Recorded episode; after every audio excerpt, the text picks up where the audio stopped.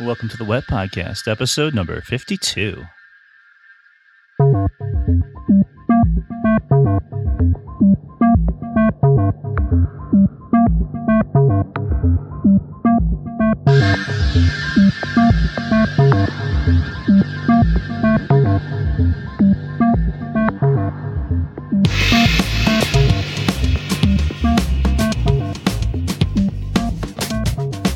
M V P.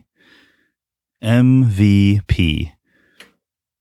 I'm not talking about the most valuable player. I'm talking about the minimum viable product. This is the Wet Podcast, Writing, Education, and Technology. I am Eric Marshall. I am your host, and this is a solo cast. You've probably noticed a theme or perhaps an undercurrent in some of my solo casts lately.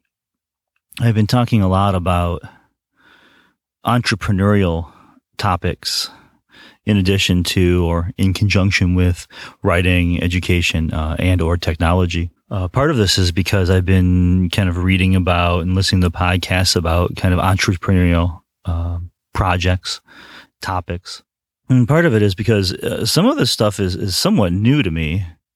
I don't come from a business background. I don't come from a background of entrepreneurism. Is that a word?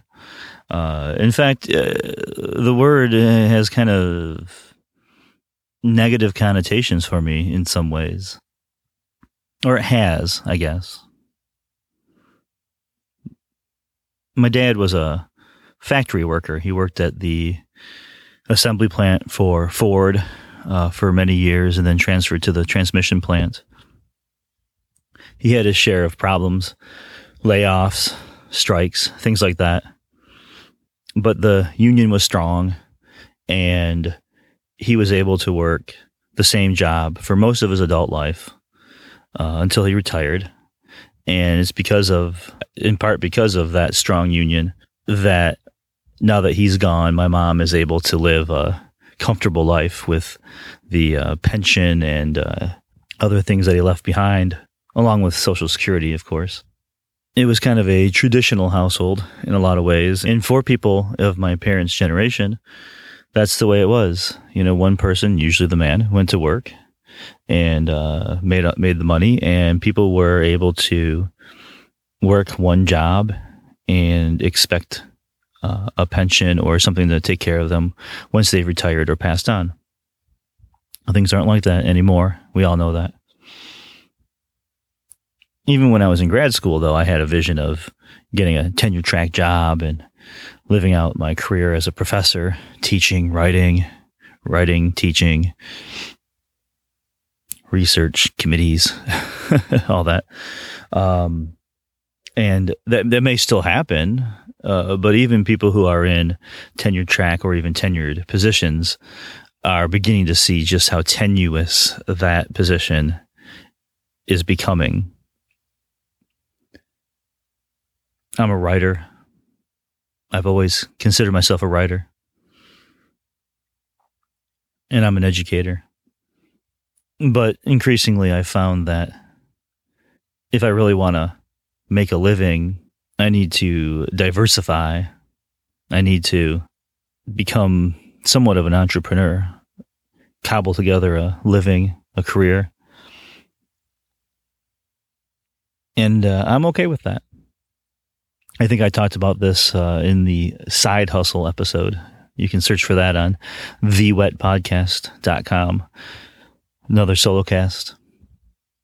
So at any rate, uh, today I'm talking about the concept of the minimum viable product. The idea that you should release not the perfect product, not wait until every little thing is worked out and everything's been optimized to the best it can possibly be to a state of perfection, but rather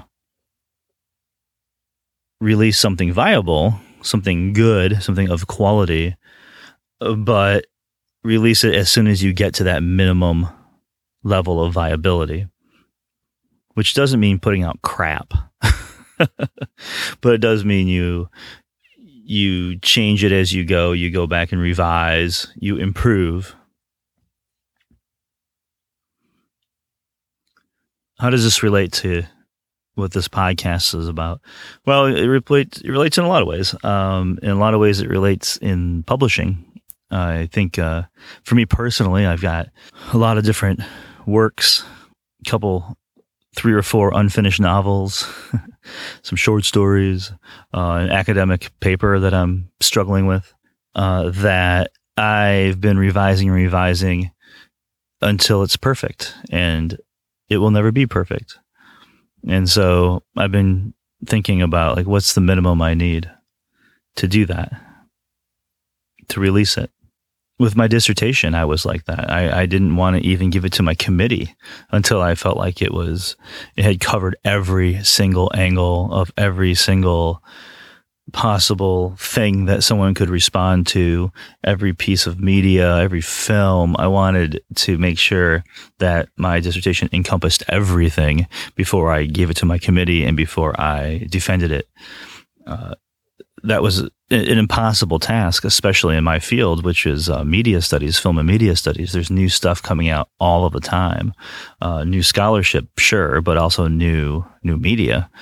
And so with digital media, it was impossible to keep up. And I kept trying and trying and trying, and, and there's no way to get ahead. Eventually, I, I guess I came up with a, what was probably a minimum viable product. And now I have a PhD. For teachers, uh, the syllabus that you give your students is probably always a minimum viable product in some ways. Well, for me it is. I don't know. Maybe other people take more time and effort to craft their syllabi, and maybe they're quite proud of them, but I've never reached that stage. This podcast started as a M V P, and it still is. I mean, think about it. What do you need for a podcast? What, what's the minimum stuff you need? You need a way to record, and you need somewhere to store those files so that they so that people can access them. That's all you really need. Uh, you have you have that equipment on your phone, on your computer. Uh, for me, I wanted a good sound, so I bought a microphone. I learned how to do audio editing. I use a system that it makes it easy to get on iTunes so people can find the podcast. And if you'd like to go to iTunes and leave a review, that would be great. I really appreciate that. But there are, that's all I needed, you know? And the concept for the, for this podcast was pretty simple. I said, well, I'm interested in writing and education and technology, and that's a kind of funny acronym, W E T. I should give it a try. Uh, that very day, I started the podcast. I started inviting guests.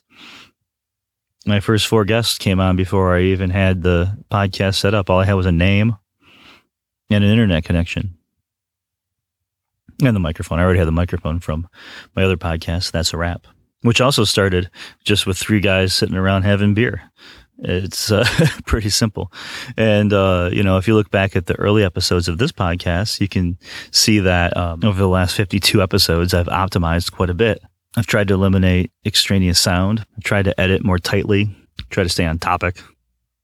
Right now, I'm recording in a closet with clothes hanging as an experiment to see if I can optimize the sound better, to get a more muffled sound, less uh, echo on my on my voice as I record, for example. But on the other hand, uh, you know, last week I released a podcast that I recorded outside with cars going by and birds chirping. And, you know, we were at a coffee house uh, outdoors. Was that good enough? Yeah, it was good enough. You know, it's a minimal viable product. Actually, it ended up being better than some of my other episodes uh, in terms of sound, you know, because of the ambiance. I learned something from that. So the podcast is a minimal viable product. I sometimes craft blog posts that sit forever, never published, because they're not perfect. I have emails in my draft folder to my email list that are unsent because I don't feel like they're good enough. I have emails in my draft folder to friends that I feel like don't accurately capture exactly what I want to say. So they sit there. My friends have no idea, and they, you know, feel like maybe I'm ignoring them, or maybe I send them a placeholder email that says, hi, happy birthday, uh, instead of the long email I've drafted. I think I've said it on this podcast before, you know, perfection is the enemy of good.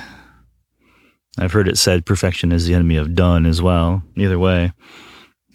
So my goal is to figure out what is the minimum viable product. What's good enough?